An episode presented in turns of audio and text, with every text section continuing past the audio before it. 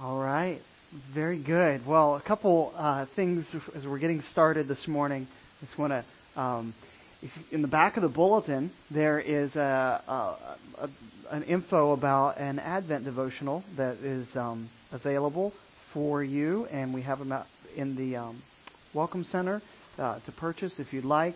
Um, and want to just make sure, and also just want to thank all of those that were involved in decorating this space that we have here. It looks beautiful. I appreciate you um, making it look cheerful for us. All right, this morning I want to introduce to you the concept of Advent and then also explain the significance of the Lord's table uh, and the similar roles they play in the rhythms that we would have as Christians and in the life of our church. And so I want to invite you to go to 1 Corinthians chapter 10. We're going to look there as well as in chapter 11.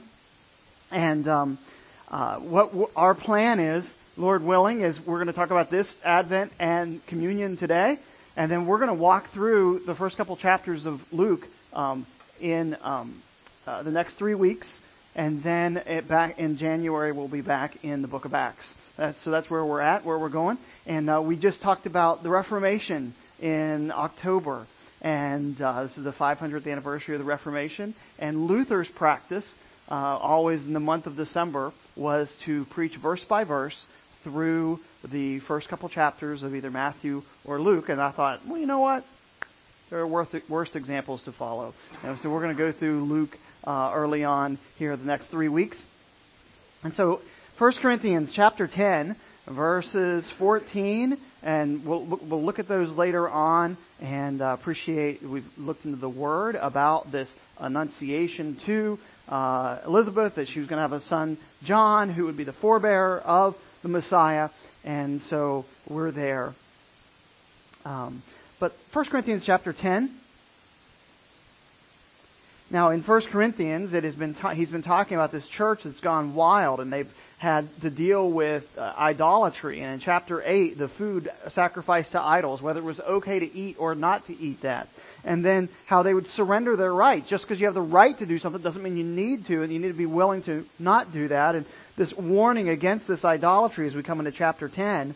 Um, and then, of course, in that context is when that famous passage, whether therefore you eat or drink or whatsoever you do, do all to the glory of God. But in that is talking about this cup and the remembrance of the way we remember the Lord. And so in 1 Corinthians chapter 10, I want to begin reading in verse 14. God's word says this. Therefore, my beloved, flee from idolatry.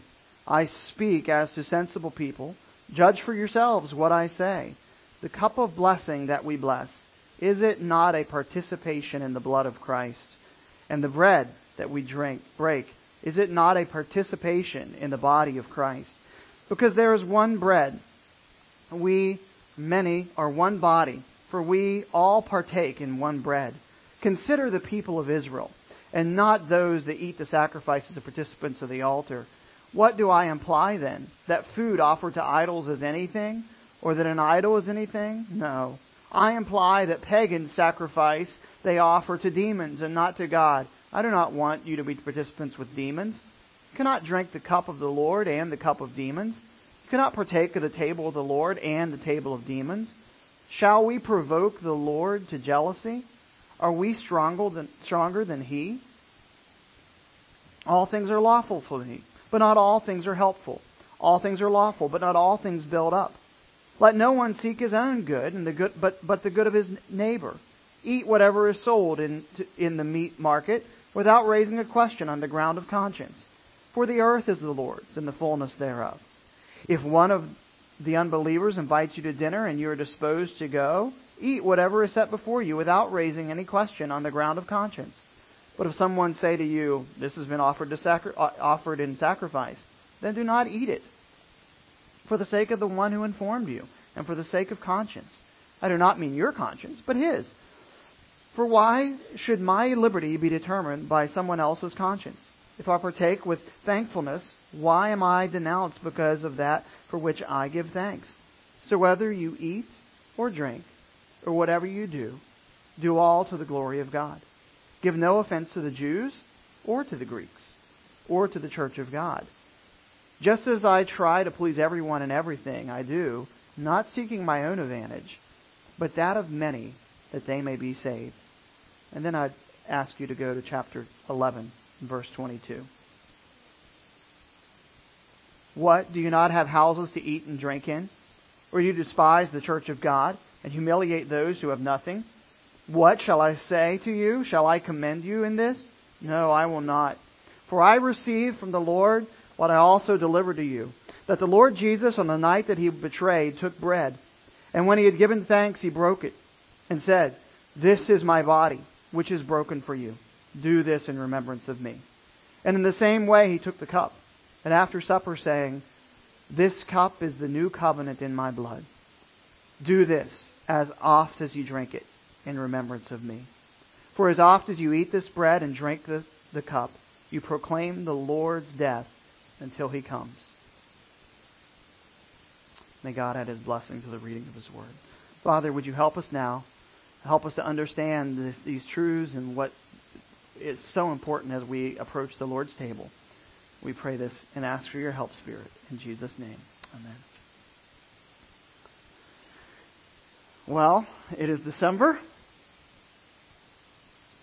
And is it Christmas time, Advent time, holiday season, December? Isn't this just a crazy time of year? It's just a crazy, what do you, it, it's so confusing.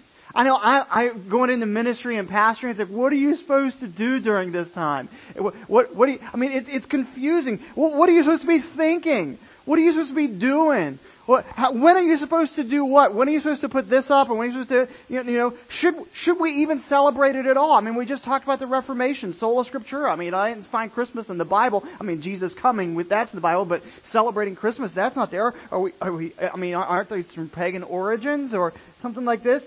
And, and this confusion is everywhere. E- even in, even in the music we listen to, right?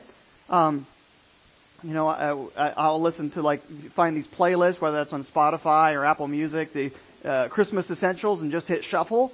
And it's so confusing because one minute, I mean, you, you, and, and we do the same thing. We're saying, "Oh come, oh come, Emmanuel," or "Joy to the world," and then you go out in the car and you hit play, and it's Santa Baby, you know, or um, you know, or, or it's it's the little drummer boy, and then a hymn, and something about winter, and um, and then and then Mama kissing Santa Claus, and then you know there was that great marketing stunt for Montgomery Wards, the Rudolph the Red-Nosed Reindeer, and you're singing about Rudolph, or uh, and then if you don't like that, then there's the song for you, the Grinch. You know, you're a mean one. And it's like how what that have that have to do with anything with with Christmas, right? And and then there's the sentimental ones, you know, like um, Christmas shoes, you know, and then you start crying on that one, you know, and and uh, and um, or um, you know, or or you have the West Virginia connection that we have with this, and Frosty the Snowman. You know, the man that wrote Frosty was from Keyser, West Virginia, and so I mean, we have all these different things, and there's there's probably a lot of different opinions in this room about Christmas, right?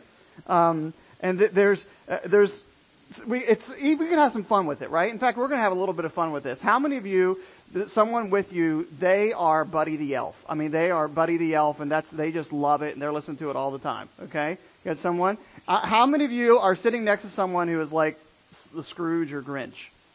Uh, Jamie, don't point up here. Okay, all right. So, um, so all right. How about this? When does the holiday season start? When are we supposed to do that? Okay, how about this? When is it okay to listen to Christmas music? How many of you say, as soon as Thanksgiving's over? Okay? How many of you are like, there's always a good time to listen to Christmas music? Okay? July, August. How many of you are like, not until December 1st? There's no Christmas music. How many of you are not until the week of Christmas? Okay? How, just Christmas Day. Anyone? You know? Um, when is it okay to put up Christmas decorations? How many of you say, as soon as Halloween's over, Christmas decorations going up? Anyone? Okay, we got some. How many of you, day after Thanksgiving, that's when Christmas decorations go up? How many of you think that's too soon? Alright? How many of you are like, not until December 1st? Christmas decorations don't go up until, how I wait until the Clarksburg Christmas parade, right? Okay, and, uh, or a light up night or whatever. Um, uh, how many of you just say, hey, you know, I have it easy. I just didn't take the lights down from last year. They're still up, you know. Okay, they're, they're you're good to go. Um, hey, we're supposed to confess before one another, right? Um, all right, how many of you have an opinion about when stores should be allowed to put stuff out? How many think stores should just put the stuff out as soon as Halloween's over? How many of you are like, before Halloween's too early? They shouldn't put it out. How about after Thanksgiving? Okay, they can put it out then? Okay. I remember when I did marketing for the bookstore down in Greenville, it was like so confusing. Like, what do you do? I don't want to like make it bad, but at the same time, I don't want to miss out on sales. And so you're kind of, uh, what do you what do you do with that? Um, some people, are, it just seems like uh, Labor Day and boom, Christmas stuff's out, right? You know, and um, at, it's it's confusing, right? What do you do with this? There's so many different messages and what's important and what makes a good dad and what parents are supposed to do and do you do Santa? Do you not do Santa? Do you do Elf on the Shelf? Do you not do Elf on the Shelf? Do you do this? Do you not do that? I mean, uh, you know, uh, um, w- what makes it good? At the same time, when it comes to our Christian life, we are bombarded with a thousand different messages every day that are equally confusing. And, and we get these all the time, but especially this time of year. We're receiving hundreds of messages every day. In fact, you probably received at least 50 some signals this morning on your way to come worship between media and marketing and friends and peers and social media. Things about your own identity. Messages about like, and it's confusing. Well, what, what looks good? What outfit looks good? And, and, what, and what, what, does that, what does that look like? Or um, what does success look like? Or what does a good parent look like? Or what's your identity? You know, because you're receiving messages all the time that you are what you look like, or you are what you've done, what you've accomplished in life, or what you had happened, or you are how your kids turned out, or you are what you wear, or you are what you drive. I mean, I would never be seen driving one of those. A minivan? I mean, come on, you know? I would never be seen driving a Ford or or whatever it is, or whatever your your, your affinity is or you are where you go. I mean, you know where we vacation? We go to Watersmith. You know, I mean, big time. You know, or we go here, or we've been here. Have you ever been here? Or, you know, you really ought to go here. It's just the best, or, or whatever. Um, or you are what you do. You are maybe that for work, or what you do for fun, or what you do for a hobby, or what you, um, or whatever it is.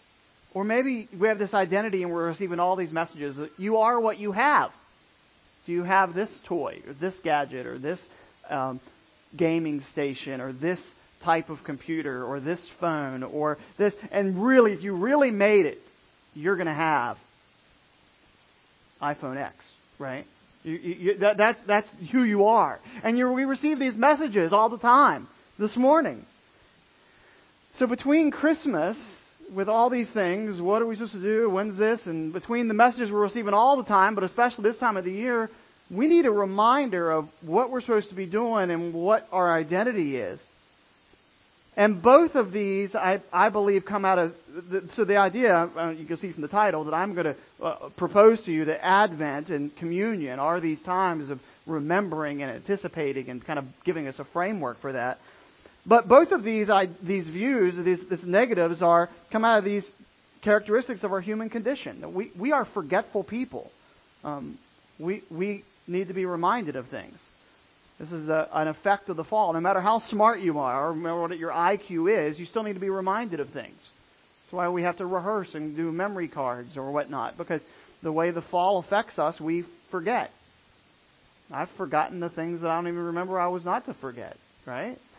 Um, it's an effect of the fall upon us, and uh, but we're also material people. I mean, we're not just uh, we're not just spirits and we're not just cerebral beings. We're not just brains on a stick, right? I mean, we, we touch and feel and uh, experience and, but we're also very impatient people. I mean, we, we, we, we want things now. Those of you that have kids or grandkids around. You gotta have them now. Why, why wait? Why, you know, or, or, or, or, uh, we don't have the money for this. Well, let's just take out a mortgage so we can buy Christmas presents, right? You know, the second mortgage of the house to buy a, you know, whatever doll is the cool thing or whatever it is. Um, and we're impatient. And so I want to propose to you this morning that the Lord's table is the biblical solution to this tendency. And I also want to propose to you that Advent is the anecdote in this consumer commercial season uh, to focusing on what Christ would want, God would want us to focus on. And so, the one is explicit from the Bible. And we just read that the Lord's table is the biblical solution. We want to talk about that, but I also want to just introduce the idea of Advent to you. Because it might be a new, new concept or idea for many of us. Um, uh, so how are we supposed to celebrate it? And I, and I struggle with this too. I always just celebrate Christmas and uh, Advent, Advent and then Christmas. Ad, Ad, Advent, the anticipation, and Christmas, the time. And um, how are we supposed to, as the saying goes, keep Christ in Christmas? Or, or should we even celebrate it? I mean, I mentioned earlier. I mean, are, are we sola scriptura or are we not? Right? Are we violating that? Um, and, and it might be very disappointing to many of you in this room to realize that and find out that the early Christians in the scriptures and for the first couple hundred years of the Christian church did not celebrate a birthday of Jesus. It started in about the 300s. In fact, it was 326 that the Church of Nativity was built in Bethlehem. So uh, that was the uh, church that Philip Brooks, who was an Episcopal priest from Philadelphia, was visiting in the 1800s and was so moved by worshiping at that Church of Nativity in Bethlehem that he wrote a little ditty for his Sunday school program at his church in Philadelphia, O little town of Bethlehem. You might have known that one. And so, um, but the historical records are really mixed.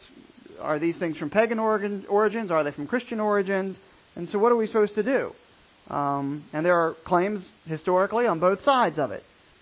The, the reformers celebrated the Reforma- the, the, the, reformers in the Reformation era celebrated Christmas. I mentioned earlier that Luther would preach verse by verse on these things. In fact, Luther, even his, even secular historians that try to bring every pagan thing a- a- able towards Christmas, even secular historians will point that Luther, Martin Luther, was the first one to put candles to light a Christmas tree. And of course, they had used Christmas trees in Germany, but he was one of the first ones to put lights on it. And um, so you can think of Reformation ideals with that. Um, it was also Luther. Remember, they hated everything to do with the veneration of saints and the cult of saints. And as nice a guy and as well-meaning towards children as Saint Nicholas was, he was not to be worshipped or revered or venerated. And so it was December 6th, St. Nicholas Day, that was originally when gifts were given in remembrance of, to children in remembrance of St. Nicholas. And, and Luther didn't like that. And he was trying to fight that. So the best way he could see to try to shift that focus off of venerating Nicholas to put it on Jesus, who gave us all good gifts, was to propose that we shift gift giving from December 6th to December 25th. And so we do that. So, so should we or should we not? Well, I'm going to say there are at least there are three ways people celebrate Christmas, and there are at least two that no one in this room who who claims to be a Christian should celebrate it. The first is we should not celebrate Christmas as Christ's Mass in the way the Roman Church would purport to do it. And we do not go where we see Jesus before an altar it's a difference, we, we stand in front of you as a table, not an altar. It is made of wood, and that was just one of the ways that the reformers and those would differentiate between high church and low church, whether it was a marble table or a wooden table. And the fact that we even call it the Lord's table would indicate that we're of a low church heritage, that we don't see this as re-crucifying Jesus when we observe the Lord's table. And we would not celebrate Christmas with a mass of Christ being crucified all over again before us and receiving uh, real blood and and body. The sec- second way we should not celebrate would be in the secular materialist way that would we see all around us, just wanting to just frivolity and drunkenness and craziness. But then there's the question about the third, about celebrating, remembering Jesus' birthday, and the good things involved in having a, a, a, a time of family. And there's questions on that. And I'm just going to say this: I believe it's an individual decision. It's not a church decision. It's not a, a holy day for the church. Uh, it is an individual decision, and Romans 14 tells us that that, uh, that the church doesn't have authority over that. And so, if you want to observe a day, observe a day. If you don't want to observe a day, don't don't violate your conscience, and don't force your conscience on somebody else, and don't judge others that might um, on a matter that might not be clear in Scripture. But these matters of what you do with this is brings up this subject of Christ and culture and what's a Christian supposed to be. Jesus told us that we're to be separate from the world. We're not to be involved in its idolatry. But he said, also said, I, I'm not praying that you would be taken out of the world, but that you'd be in it, that you'd influence it, that you'd change it, that you'd be light and salt. And so, how are Christians supposed to deal with culture? In some places, people, we would say we'd stay away from it, we would infiltrate it, we would change it, we create our own culture, um, and, uh, or influence the culture, like uh, maybe you'd see in the 1800s, particularly Christianity influencing the broader culture.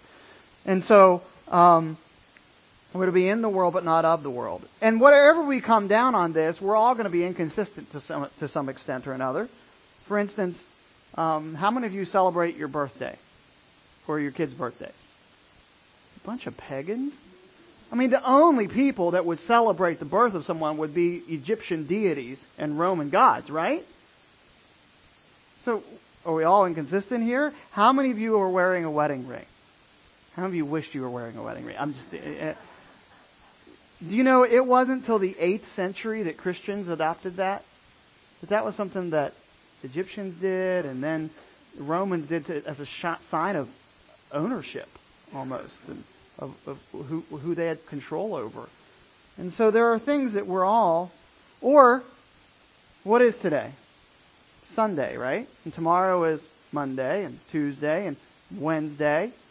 Are you worshiping Odin on Wednesday? Uh, Woden Wednesday? Or on, on Thursday, are you worshiping Thor? I mean, just because you watch the Avengers, I'm not saying that's worshiping Thor, but like, um, some of you ladies are like, I really like Thursday, but um, uh, okay, um, but should we have different names of the week for Christians? Or how much of this is we realize at some point the pagan roots kind of get distanced and we just, we're in the world but not of it. And so these are questions we all need to ask at some point. And so I love that one of my heroes in the faith is, is, um, is Charles Spurgeon. Um, four foot something, 400 pounds, Baptist, big mouth. Um, uh, he went back and forth and kind of had this love hate relationship with Christmas. For instance, in um, December 24th of 15 or 15, no, 1854, he ended his sermon saying this Now, a happy Christmas to you all. It will be a happy Christmas if you have God with you. I shall say nothing to the day against festivities of the great birthday of Christ. We will tomorrow think of Christ's birthday. He's thinking, he, he's preaching on Christmas Eve. And we shall be obliged to do it. And I am sure, however, sturdily we may hold to our thorough Puritanism. Remember, he was a big uh, proponent of the Puritans who did not celebrate uh, Christmas. So let us keep the feast not with the old leaven, neither with the leaven of malice and wickedness, but with the leaven of unleavened bread. And he went on to talk about this. Um, and um, how our pastor, we wish them all a happy Christmas. And then in 1871, on Christmas Eve, he preached a sermon called The Joy Born in Bethlehem, where he starts with this is a famous statement. He start how do you like this as a Christmas Eve sermon? How to start a Christmas Eve sermon on a positive note. Here's Spurgeon, 1871. We have no superstitious regard for times and season. Certainly we do not believe in this present ecclesiastical arrangement called Christmas. First, because we do not believe in the Mass at all, but abhor it, whether it be said or sung in Latin or English. And secondly, because we have no scriptural warrant whatever for observing any day as the birthday of our Savior, and consequently its observance is superstitious because not of divine authority. Merry Christmas, Spurgeon. You know, you're like, there goes Mr. Humbug, there goes Mr. Grimm, right? You can hear the Muppets singing in the background, right? And um, so he goes on, and then he says, but in the same sermon, he says this Nevertheless, since the current of men's thoughts is led this way just now, and I see no evil in the current itself, since it is lawful and even laudable to meditate on the incarnation of the Lord upon any day of the year it cannot be in the power of other men's superstitions to render such a meditation improper for today. Regarding not today, let us nevertheless give God thanks for the gift of his dear Son. So he's going back and forth, kind of this love hate. Don't you feel that confusion yourself? Sometimes you're like, man, we just make Christmas this crazy thing. And then other times you're like, tis the season to be jolly, you know? And, uh, um, he strikes a balance in 1855. He says, This is the season of the year when, whether we wish it or not, we are compelled to think on the birth of Christ. I told you it to be one of the greatest absurdities under the heaven to think that we are still any religion keeping the Christmas day. There's no probabilities whatsoever that our Lord and Savior was born on this day. Observance is purely popish origin. Doubtless, those who are Catholics have a right to hallow it, but I do not see how, how a consistent Protestant can account it in the least sacred. However, I wish there were ten or a dozen Christmas days in the year. For there is work enough in the world, and little more rest would not hurt laboring people. Christmas Day is really a boon for us, particularly that it enables us to assemble round the family hearth and meet our friends much once more. So basically, he's saying, okay, the Puritans saw this; they were trying to stay away from anything of a Roman Catholic Church, so they steered clear of it. And remember, Spurgeon is preaching in the 1800s in Victorian England when they're trying to regulate what the church does. So of course, when you tell a Baptist you got to do church this way, they're like, "No, uh." right? No way." So you're trying to stay away from that dictates of it, and at the same time, he is. So he he's not Buddy the Elf at all, but he's not the Grinch either. Um, so he oppo- he's opposed to forced holiday by Victoria, but he also breaks from the Puritans. Um, and he says how I am quite certain that all the preaching in the world will not put Christmas down, referring to Cromwell and the Puritans trying to squelch it out. He saw it as a great evangelistic opportunity. He saw it as a time to encourage family and charity. He said he loves it as a family institution. He called it Dickens, uh, um, England's brightest day. And remember, this is the Dickens era where you would changing the idea of what Christmas was to be a charitable day. He urged employers to not withhold pay from employees on Christmas Day. In 1866 to 1876, the Metropolitan Tabernacle built um, two orphanages. And he and Susanna, his wife, every Christmas Day would visit when he was healthy, before he, when he was able to be in London in the winter, um, would always visit those orphanages on Christmas Day, and he would always show up with a coin in his pocket for each child in the orphanage. So that's not the Grinch. So there's kind of this, and the, uh, we feel that in ourselves. Regardless of how it's observed, the incarnation of God's Son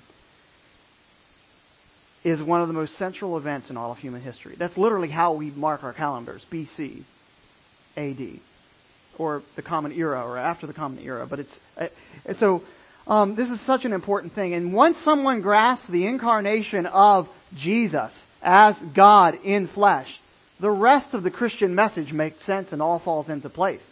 That is the pinnacle of it. And so it's so important to the church to, to recognize incarnation. So what is Advent then? The word Advent means coming or expecting. So it's a, it slows down and pushes us towards anticipation. And why? Because we tend to forget. That's why we need things like birthdays and anniversaries. And there are negatives to those things, but there's a lot of, it's a good reminder to emphasize a relationship. Some of you husbands say, I don't need an anniversary date to tell me to love my wife, but it's very helpful. Okay? Partly like Valentine's Day. It's December and not February, so I'm going to say, I don't really like Valentine's Day. And I don't really think I need some dead, venerated single guy to tell me how to love my wife. Right? But it is a good reminder of romance. And any of you married guys, that is not the time to go all anti holidays on Valentine's Day. Okay? So, um, it's a good reminder for us. And so, anticipation is a theme of the Christian life. There's a delayed gratification that comes in the Christian life. There's that famous Stanford study of kids that they brought a bunch of children in and gave and offered them treat and said, "You can have this treat right now, but if you wait, we'll give you a second treat later." Waited like 15 minutes, and then they studied and followed those children through life. The kids that were able to wait delayed gratification till later to get the second treat when they followed them, they were the ones that did better on their SATs, got better jobs, had a stronger worth ethic, because they were willing to not take the first treat, but wait for later for the greater treat. And that's a theme of the Christian life. That goes for sing- that goes for singleness, for finances. There's an important principle there for every area of life: sexual activity, um, spending, everything. Delayed gratification is better. And God has this idea built into the system. So Advent is this journey of the four weeks prior to Christmas of walking towards the manger. It's also a reminder that there's tension in life. Just like in the Magi, the, the gifts that they bring. They're good gifts. He's a king, gold, but there's also things of myrrh that there's death involved in this. That this tension that we feel is that there is, there is pain in this journey of the Christian life. There's tension that Christians are caught in that already not yet. That Jesus has established his kingdom. He rules and reigns. He's the authority. He is Lord, but we still live in a fallen world. That, that Jesus came but he's not yet brought things, he's not yet come back. So there's this, this tension that we feel in this already not yet, and you feel this every day. Rejoicing in the past and what God's done, but also having a hopeful anticipation of what's yet to come in the future. There's this tension. And this tension of hope and thankfulness and anticipation is something that changed. You think about this, how odd it would be for a group of rural, obscured people to look outside of themselves and want to change the whole world and reach the outside world. But that's really what Advent does. It takes this group of rural people in Palestine to look outside of themselves to see a world that needs to be reached. And you take this group of rural people from Galilee and Jerusalem that impact the whole world one day. And that's what we're seeing here. It's a countdown to Jesus. So three three reasons, in my opinion, and this is this is not in the Bible. In my opinion, why it's good to observe Abs, a, Advent is that it connects us to the church in history. The Christians have been doing this since like the fifth and sixth century. It helps us keep the focus on Jesus, that delayed gratification of anticipation. And it's a countdown to Jesus, not to Santa or something like that. And so, although there are many pictures and songs and symbols and traditions surrounding the gospel and the advent of Jesus and all the things, whether it be ribbons, wreaths, stars, whatever, uh, nativities, there we would be remiss if we were not to emphasize on the first day of Advent the explicit New Testament sign of the covenant of God. And that is the Lord's table. It is a sign. It, he, he says to do this. It is a commandment. It is an ordinance. And so, like Christmas season, often Christians are confused and distracted about what they're supposed to be doing in the Christian life. And this is when the Lord's table comes in. And I, I almost guess if we were to take a quiz right now of, of what, what are we supposed to be doing when we have the, have the Lord's table? What are you supposed to be thinking about? I, I think there's a, a lot of confusion on this. And, and uh, I've kind of been waiting for a while to be able to take some time and explain this. And we don't we do often do a little snippet, little thing before we observe the Lord's table, but I wanted to take a little more time this morning. Uh, I learned a whole lot about this in a, uh, from Sinclair Ferguson earlier in 2017, and I wanted to share some of that with you all this morning. Because we don't want to diminish the way, the means that God wants to be remembered in the Scriptures. Jesus gave us a way that He wants us to remember Him. And so when we come to the Lord's table, this is the occasion that is supposed to be something special for God's people.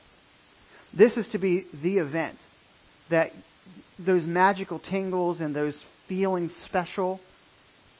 This is the event that that's supposed to come scripturally. And so I'm going to, you're not going to like this. I'm just going to say it anyway. If you get more feelings about a holiday event or a ritual or a family tradition than you do from the, what the Bible says is the ordinance from the scriptures of how you're supposed to remember Jesus, I'm going to propose that you need to change your thinking. You need to do some analyzing of yourself. If you get more of those, whoo, you know, we lit the candles and sang Silent Night, than you do when you observe the Lord's table, you might have some priorities mixed up. Okay, and so what are we supposed to be? What, what is this meal supposed to be? This meal before us this morning? If we're honest, the Lord's table is kind of an odd thing. I mean, you ever wondered, like, what if someone had never known anything about Christianity? They just get off the boat. They've never exposed to Christianity. Maybe they're an alien. They grew up, you know, on um, District 13 or something like that. And they come here and they see us observe this meal. What would they say? Boy, those people don't eat much, right? You know? You call that a meal? Um, but what it is, it's a little drama. that God has to remind us how much He loves us and what He's done for us. It's a gospel sign. And now that word sign is important because God has worked throughout the, the, the, biblical redemption and the storyline of the Bible in things called covenants. Sets up a covenant with Abraham, a covenant with Noah, a covenant with David.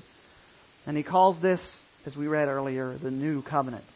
And so, with Noah, he makes a sign of the covenant. What is that? The rainbow. As long as you see this as a promise of God's going to keep his promise, he's not going to destroy the world with water. He makes a covenant with Abraham that he's going to make his, his offspring like the sand of the seas and the stars in the sky. And he has a sign of that, and that is circumcision. He makes a, a covenant with David, and it's going to be that there's going to be a throne of David that's never going to be unoccupied by an offspring of David. And Christ is ruling on that throne. And so there's, um, we have signs of covenants. I'm wearing a sign of a covenant that I made with Jamie on my finger, a wedding ring. A sign doesn't add anything to it. It's a sign, it's a picture, it's a seal.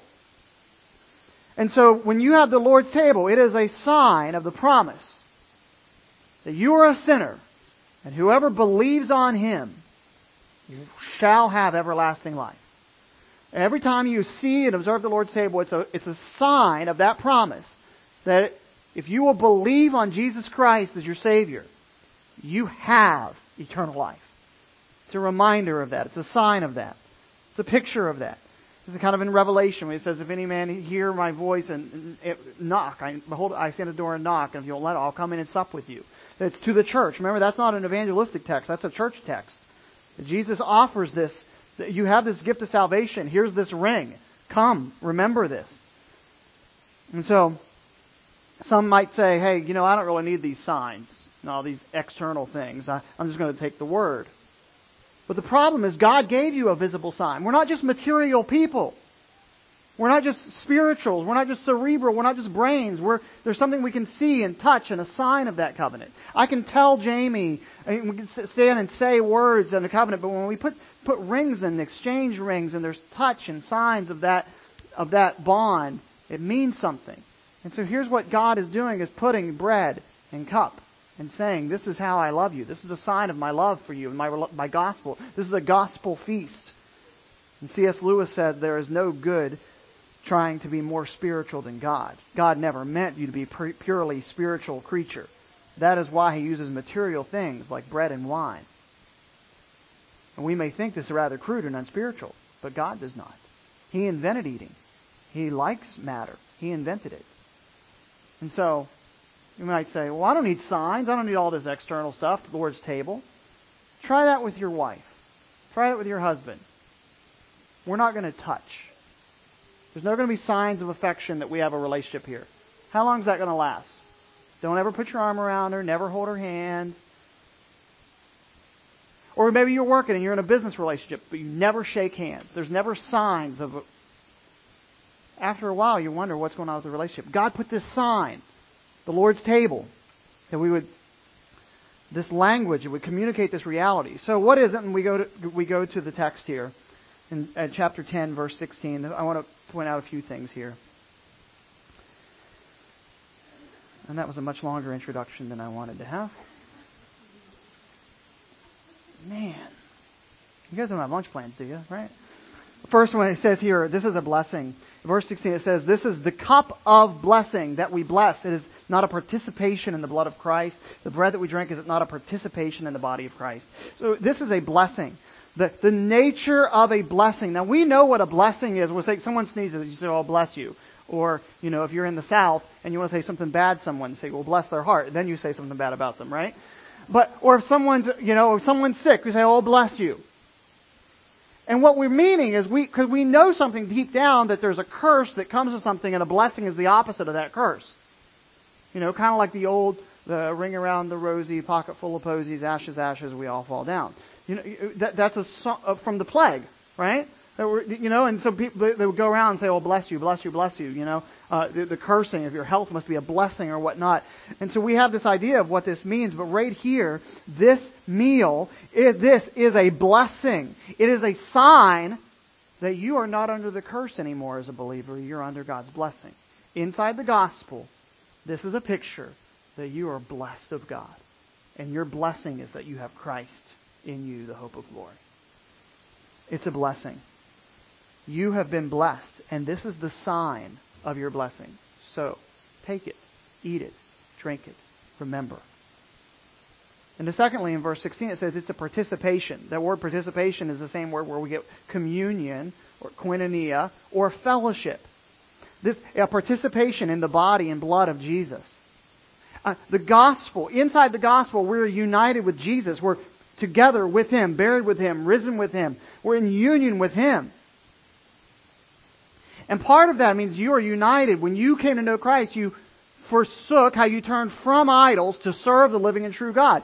This is a reminder that you are in communion, you're in participation with Jesus. So like when you got married, if depending on what your vows were like, often they included something like, and forsaking all others. So when you are in Jesus, that means there are others that are not. So you, can, you don't get married and then act like you're not married. So the Lord's table is a reminder that you're a Christian. You're in a participation with Jesus, so don't act like you're not bound to Him. So are there idols that you're going back? Are you, are you, are you not being true to Him and to the vows of, and so in this event, you're reaffirming your vows. You're, you're not, often we'll say someone goes to camp or they go to a meeting and they redecorated their life for the Lord. I mean rededicated their life to the Lord. Um, but, but really that's what the Lord's table is. Is that we're reaffirming every time. I am His. He is mine. This is the event for that. He's led the way. He's, he's committed himself to us. He died for us. And then uh, jump down to verse 24 of chapter 11. He says, This do in remembrance of me. It's a memorial. It's a, something we commemorate in memory of me. So what are you supposed to be thinking about when you observe the Lord's table? You're supposed to be thinking about what Christ did for you. And our problem is, is we're, we're, so bent on ourselves, so we're thinking about ourselves and thinking about ourselves, and even our own spirituality and whether we're worthy or whether we got this right or that right or things like this. And what the gospel is, is always looking outside of us, not inside of us, to look to Christ. And so the Lord's table is a reminder for us to look to Christ and remind. So the, this gospel-centered thing was not something that a bunch of young guys figured out in the late 20th century. Okay? This, yeah. Um, the, this is something that God built in. That the church is to be gospel centered. And as oft as you do this, you rem, you're reminded of what Christ did for you in the gospel. It's all centered in that. So what are you supposed to be thinking about when we have the Lord's table? Look to Christ. And it's something that we're to repeat. He says, as oft as you drink and as oft as you eat. This is a rhythm. This is a ritual that is to be good. So, how long are we at Emmanuel going to do this? Keep this ritual up. It says, until he comes. We're doing this until we do it with him. So we're, we're, so, and then there's churches can debate. Well, how often is often? Weekly, monthly, quarterly. We do it monthly here? It just says often. So how often is often? Often, right? Doesn't you know we can pick and we, we can we can make some judgment calls on our own on that.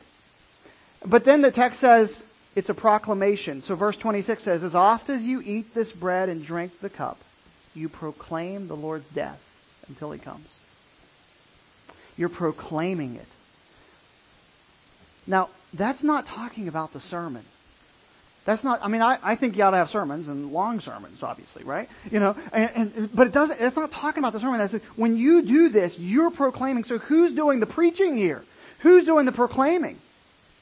The congregation is. So when you're, when you're taking that tray and passing it around and passing it down as the men come and you pass it one, we're, we're proclaiming to one another. This is the gospel. This is what this looks like. This is what binds us together. And this is one of the reasons why I think it's good that we make these services and the, the, Lord's table open to outsiders and unsaved to come and observe. I mean, it's for Christians, but it's something you can watch and observe. And when we have the Lord's table, particularly with the young ones, you parents know this, this is when those conversations often come up. Are you saved? What's it mean to be saved? How do you get to do that? We're proclaiming the gospel with this. So we didn't need some marketing method to come up and tell us how to have a purpose driven church or how to be an evangelistic church. Jesus built it into his church to proclaim the gospel by observing the ordinances. So we proclaim it. Here's the gospel. And then it says there, there's an anticipation that comes with it, and this is where the idea of Advent and waiting says, proclaim the Lord's death until he comes. Or keep this up until he comes. I, you know, my favorite type of food, which is sad to say, which is why I need to keep my knees so I can jog, is appetizers. I love the greasy fried appetizers. They're terrible for you, but I love them. And when you go to a restaurant, you want any appetizers, right? And um, I, I was running at the VA, and I was talking to this guy, and I was trying to witness to him, and he worked at Outback, and so he gave me this card for a free bloomin' onion. So it pays to witness. Yeah, I mean it's helpful to witness. So so I go and get a bloomin' onion, and it's like six million calories, right? But that's awesome, right? The appetizers are what comes before the meal. And when we look at the Lord's table, we're looking at an appetizer for a meal that's yet to come. We're looking, we're, it's kind of like the rehearsal dinner for the, the, the, the wedding feast yet to come. And Jesus provides this for us. And then the final thing is he tells us here that we're not to take this unworthily. Verse 27. Whoever drinks and eats the cup of the drinks this cup of the, word, the Lord in an unworthy manner will be guilty of condemning the body and blood of the Lord. What's it mean to take the body and blood in an unworthy manner? I want to clear this up because I think a lot of Christians, myself included, struggle with this. There is no one in this room who is worthy to take the cup. No one here is worthy. The only worthiness we have is that we would be wearing the garments of the bride of Christ, the righteousness of Jesus. That we come by the blood. That we come, we're part of his bride, we're wearing the garments that he's trying to iron out and make us look better. We come that way. And I think it also means that we don't take it in an unworthy manner, that we don't take it without thinking about him. We don't take it in a flippant way or a silly way or just trite, and trivially or routine.